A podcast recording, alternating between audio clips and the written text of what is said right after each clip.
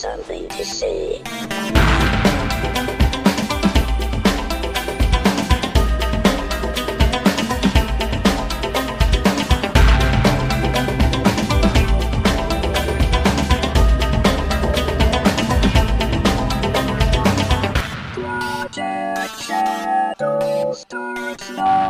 Hello, everyone, and welcome to this episode of Project Shadow. My name's Charlie. You might know me better as sci fi fantasy writer C.E. Dorset, and this episode is coming out a little bit late because I got sick over the weekend and, yeah, things.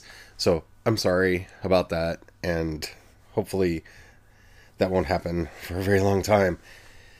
Anywho, as usual, today is Monday, and so we're talking about the latest episode of Star Trek Discovery Project Daedalus. This was an interesting episode of Discovery, and it's one that I feel was hampered in some ways because of how they've handled the cast up to this point. But all in all, I enjoyed the episode. I have a lot of theories as to what it may portend for the future. And yeah, I don't. I hate to say this because, you know, I feel like it's a cop out every time. It was a good episode. It was continuing in the line of interesting stuff that they're doing on the show. But I don't feel like I can talk about much of it without going into spoilers. So if you have not seen Project Daedalus, and you do not want to be spoiled, spoilers will be incoming in five, four, three, two, one. Okay. So, in this episode, we are taking a journey with the crew of the Discovery all the way to the headquarters of Section 31. Admiral Patar is in this one again. We get to spend some time with her. And Admiral Cornwell hmm, shows up and is there like we expected from the last episode. So, yeah. I, I have little to no feelings about these characters, and that's part of the problem. Cornwell, I'm kind of okay with because we did get to spend some time with her last season as her story interwove with both Lorca and the horrible Klingon thing that they did. But again, I don't feel that I get to know her very well. Um, yeah. I'm going to start with two uh, issues that I had with the episode and then move on from there. One, I, this episode very heavily relies on us having an emotional connection to a character that they have not allowed us to have an emotional connection with. And that just. Uh, it really.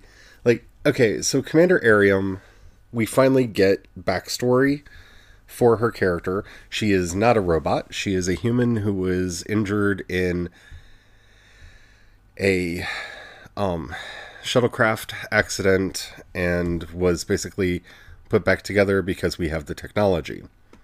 And as we already know, she has been possessed by the technology thingy from the time vortex that downloaded itself and blah blah blah blah blah. Okay.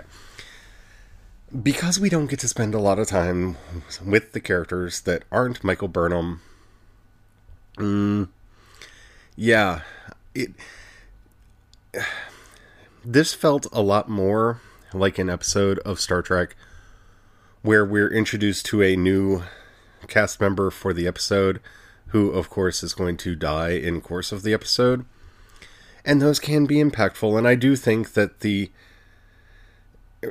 relationship worked in this case. I, I think that they pulled off all the beats that they needed to though rather ham fistedly because we had not spent any time with Airiam, so they had to quickly give us her backstory, get us to understand who and what she is, um, find out that she has very similar problems to the robot in Next Gen, which is a Netflix animated cartoon movie thingy that was actually pretty good. Um, and has to kind of select which of her memories she keeps every week because her memory storage is finite and she can't hold on to everything. And that was an interesting touch, and I'm not opposed to it. But I didn't feel as much over her death as I should have because you didn't let me get to know her ahead of time. Like, I remember when Tasha Yar died on Star Trek The Next Generation, and even though that was in the first season, I had gotten to know Tasha, I had gotten to like Tasha, and I had come to expect that, like with all Star Trek, Tasha was a character that was going to be there through till the end.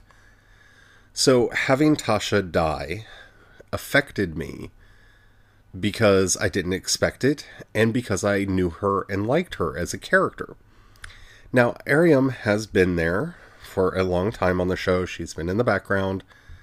Only recently did I get a concept of what her name was, and it wasn't until this episode that I found out that she was human. And while it was sad and watching Tilly and Michael have to deal with the issues surrounding her death. It was kind of like watching Decker die in Star Trek First Contact. No, it wasn't Decker. What was his name? Hawk. Die in First Contact. I didn't know this person. I didn't have a long history with this person. And so, okay, and I get that that's the kind of character that traditionally dies, but it made Airiam feel more like a red shirt, and it's a problem that Star Trek Discovery has had since its inception because it's actually killed off quite a few bridge characters. But they're all characters that we haven't got to spend any time with, get to know, and get to have any feels for. The only character that that kind of differed for was Culber when he died because they wanted to make a big deal out of the fact that they had a, finally had an out gay character on a Star Trek show. So we got to spend a little bit of time with him before he acts completely out of character and stupid and gets killed. And I'm not rehearsing that. If you want to know more about that, go back to the episode "What Have You Done, Star Trek?" and uh, yeah, I, I lay into them on that. Okay, so that's problem number one is it would have meant more to me if I had gotten to know her. Two, and this is going to sound weird, and a lot of people that really aren't into Star Trek might differ with me, and people that are might as well. But I don't think Spock was emotional enough in this episode. Now, that may sound weird, but follow me here if we're taking the cage as canon, and that's always been kind of a question because we knew the parts that were included in the menagerie kind of were, and we've talked a lot about canon and canon being used as a cudgel, but the Spock that was portrayed in that episode was a much more emotional character than the Spock that we met in the original series. And a lot of that had to do with the fact that Gene Roddenberry had yet to decide that Vulcans had given up all emotion for sake of logic. So the Spock that we meet in the cage, he smiles, he gets angry, he yells, he has a lot more emotional response. And this Spock, played by Ethan Peck, and I think played well by Ethan Peck because I think he's trying to thread an impossible needle here of making people happy that he's not either Zachary Quinto or Leonard Nimoy. But I kind of would like, if we're getting this kind of bridge between The Cage and the original series, it would be more interesting for me if he was allowed to have a little bit more emotionality. Now, it was nice to see him kind of lose his temper and smack the um, 3D chessboard the way he did. That worked for me. I'm okay with that. But I, I want to see Spock get angry. I want to see Spock show emotion.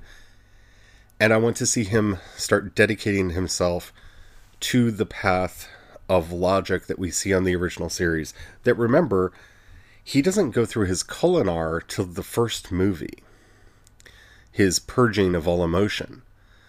He doesn't do that until the beginning of the motion picture.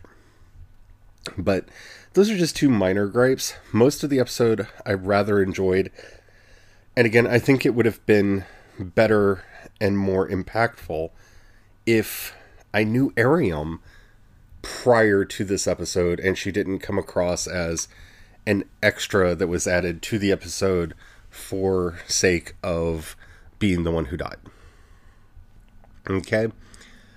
Now, as far as theories go, this episode, again, I keep going back to the novelization for um, the motion picture, and I really feel like people need to read that to get Discovery. I just have this weird feeling that when they were deciding to go back to the roots of Star Trek, they went, well, Gene wrote a novel, and they read the novel, and a lot of the ideas seem to be getting pulled from that novel. One of the things, and I've talked about this on the podcast before, but one of the things that Gene talks about in that book is a schism that's happening on Earth between what he refers to as the new humans and the, I believe, traditionalists. And this probably isn't the way this probably doesn't break down in the way that you think I'm it would it would if you didn't read the book. Kirk and Spock and them would be traditionalists in that the traditionalists believed that they should keep some of the old things alive. So they would actually read actual printed books instead of reading everything off of a screen. They would, oh, I don't know, do things like rock climbing and horseback riding and stuff like that that we see Kirk and Picard and many of the characters that are prominent in Star Trek doing. The new humans, for the most part, have incorporated technology into every aspect of their life. To the point where, as the book says, many of them have had it incorporated into them. So, Airiam and Detmer appear because again we have no i have no reason at this point to believe that lieutenant detmer is not a human with augmentation because they have given me no reason to believe that. That they would actually fit more strongly into the new human category than the traditionalist. Whereas the other characters that we've met are fairly solidly in the traditionalist camp in that some of them still know how to cook. We see them reading, you know, Michael Burnham, for example, reading an actual physical copy of Alice in Wonderland and Through the Looking Glass throughout the story. We see, you know, um, Stamets and his interest in gardening. These are more traditionalist things. And I feel like this show is actually taking that idea from the novel and expressing it in a very interesting way. So, what we've learned in this episode is that basically Section 31 at its headquarters has a computer system that all of the intel that they gather gets fed into and it kind of crunches the numbers and feeds back strategic plans. That is very much a new human concept. If we're using the idea that Gene Roddenberry put forward in the novelization of the motion picture. And I realize a lot of my theories are based on that, but you really should read it because I think that that's where they're getting a lot of their ideas for this season from. So, with this computer system being what it is and doing what it does, they are, in effect, turning over their sovereignty to a machine. What we have now learned is for reasons beyond our understanding, the machine has, for some reason, taken on life, or is wanting to. Now, I don't personally believe that this is a man against technology story. I think this is a new humans versus traditionalist humans point of view. Remember, remember, a traditionalist does not reject technology. Kirk is not against the technology that's on the ship. And again, a lot of what's going on in this season is explaining the differences between what we've seen in Discovery Season 1 and what we see in the original series. I believe that a lot of that's going to be a paring down of technology because of the new humans and what it has made technology do. It has made them too vulnerable. So we're going to go back and see a reliance on the tapes. We're going to see the technology change and via retrofit look a lot more like what we're used to in the original series. I'm calling that now. I think I've called it before, but that that's what's going to happen. So, in this kind of new human plot, which uh, my personal belief is it is going to spawn an AI. Because remember, okay, let me go back. So the episode is called Project Daedalus, and the reason for that is we learn from Airiam before she dies that they need to find Project Daedalus. Daedalus has two meanings, and I'm going to be overly generous with the writers behind Star Trek Discovery. And this is always a dangerous thing to do because I usually give them way too much credit, but I'm hoping that I'm right on this because then they would at least live up to some of my expectations of them as Star Trek writers. Daedalus, yes, is most well known from the story of him and his son Icarus and their escape from the palace at Knossos when he made wax wings for both of them. That's usually left out of the story. He tells his son not to fly too high or the sun will melt the wax. They escape. His son flies too high, falls into the ocean, and dies. Daedalus does not. Daedalus tries to save his son. He's not capable of it, but he does eventually fly to the shore and escape. Why were they escaping? Okay. Daedalus was hired by the king to make an inescapable labyrinth. That labyrinth is the labyrinth that we find the Minotaur in. Okay? Now, the Minotaur was only defeated because somebody used the magic thread that would let them make a path through the labyrinth that they could then find a way out when Theseus went in to kill the Minotaur. And I think that that's that's actually the Daedalus story that we're getting here. That basically Section 31 and Project Daedalus is this labyrinth. It is a perfect trap that has been in construction for quite some time that would basically keep them safe.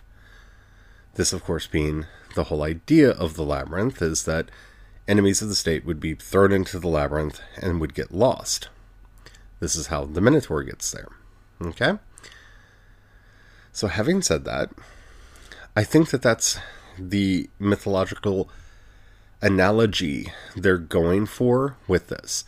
That this control system was originally designed and is part of Project Daedalus, which we'll eventually learn was a project that was started in the midst of the Klingon War as a way to save them, basically kept giving more and more authority to the machine and more and more latitude to the neural networks within it to come up with solutions. And one of the solutions that the machine ends up making is that non reliance on machines is part of the problem. that if they just would have listened to pure logic, remember the Vulcan hello? They should have just attacked the Klingons right away, shown force, and then not ended up in the war. There's actually a fairly good argument for that if you go back and watch the first two episodes of the pilot. Basically, Michael was right, but because they stopped her from attacking the sarcophagus ship, the war was allowed to occur. Okay?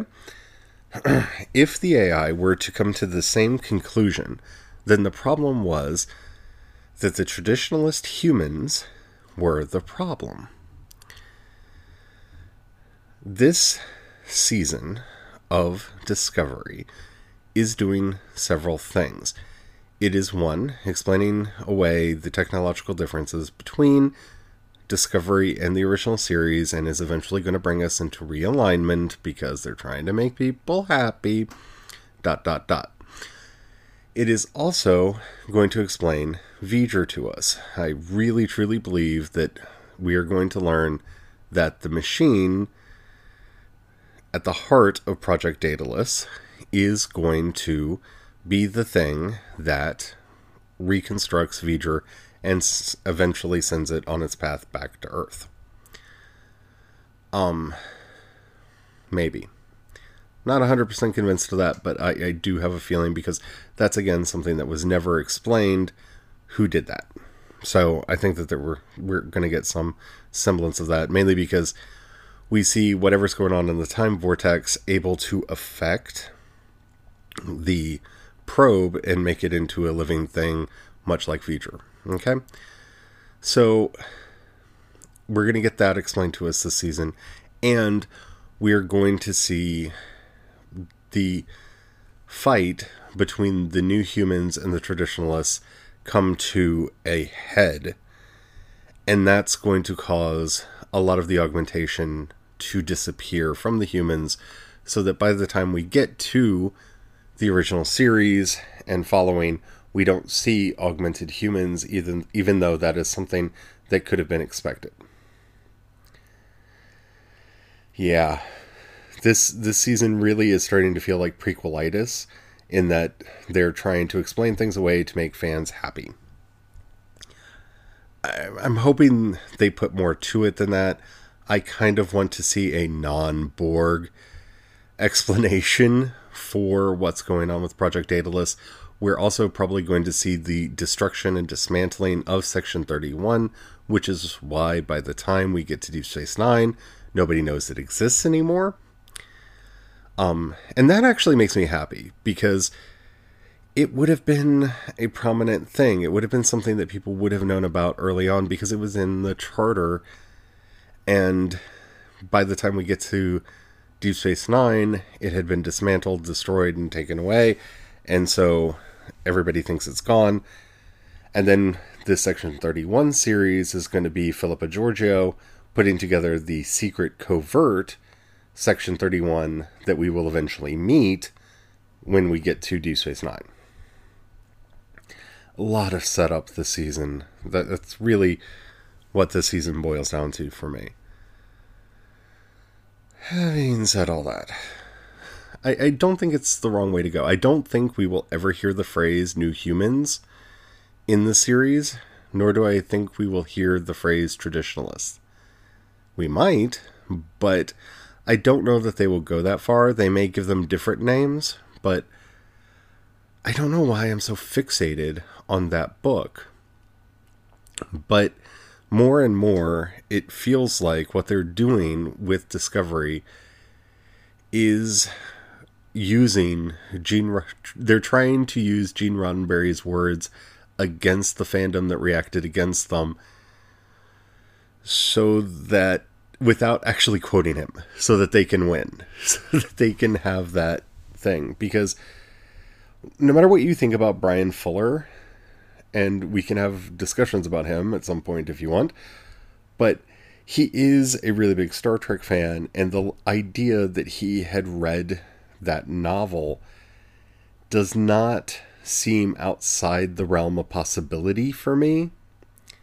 And the fact that they brought in Rod Roddenberry, who might have brought it up because he would have been at least tangentially familiar with some of his father's thoughts on you know what Star Trek was and should have been and that's technically why he was brought on board to help with that. Um yeah I don't know. I, I'm just I'm fixated with it just because I keep seeing elements of the backstory that Kirk gives for himself in that novel, which differ from, and I'm not going to say differ, differs wrong, that are not explicitly stated in the original series because the way, of the way the book hand waves the original series. So yeah, I, it, it's weird because Discovery really seems to be a show wrestling with its own canon. And a lot of that has to do with the fact that it is fighting with with itself because it's a prequel. I think they would have had better luck if they would have gone with a different plan, though when you look at the other Star Trek that was in development, I'm happier that they went with this because you know it was the the original idea for the series was it was going to follow Kirk's like great granddaughter, and she was kind of going to be a spy, and yeah, she wasn't going to be on a traditional Starfleet ship, and it was just going to kind of be like set in the Star Trek universe, but without any of the things that you would expect. Yeah, that that would not have been a good show, and that would have really enraged fans if that's the way that they would have gone. But fortunately or unfortunately, that's not the way that they went with the series. This episode was more than anything else a serious setup episode. We see Spock getting in touch with his humanity in a way that he is starting to enjoy. So we are going to see a bit more emotional Spock going forward. I'm pretty sure of that. His relationship with Michael, I understand it being strained, but I don't know. We'll see. We'll see where that goes. It it does justify my thoughts of like he just doesn't like his family, and that's why we've never heard about Michael and it, why the crew didn't know that Sarek was his father until Amanda said so on the original series. And the massive regrets that Sarek had on the next gen about his relationship with Spock. I think we're going to get to see more of that. And as long as it doesn't get too soap opera uh, you know, too soap opera y, I'm okay with that. I'm also expecting that whatever is going on is going to render the spore drive permanently inoperable. Because yet again, we've seen Stamets trying to repair it and being unable to. I thought the spore drive would have been out of the question after they saved Culber and found out that they were basically tearing giant holes into an alien ecosystem by using it. I thought that would have ruled it out. But what do I know? I, I just talk about this stuff for reasons, I guess. Anywho, it was a good episode. I think it's setting a lot of stuff up. I do believe that we're going to get to see the creation of a new type of humanity. I, I would be shocked if we hear the phrase the new humans, but we should. I, I really feel like we should but only time will tell if we actually go there. The next episode is titled The Red Angel. So maybe that's the episode we find out what it is. And yeah. And then the episode of that is called Perpetual Infinity, and then we don't know for the rest of the season. Remember, this series only this season only has 14 episodes in it. We have now watched uh, let's see, 9 of them. So we're we're getting to the end. I don't know. This, this episode had more potential than it was able to deliver on just because we didn't know Airiam enough. And I'm hoping that we finish fix that and that we get to know Okoye and you know some of you know Detmer and some of the other characters on the sh- ship. I, I just yeah.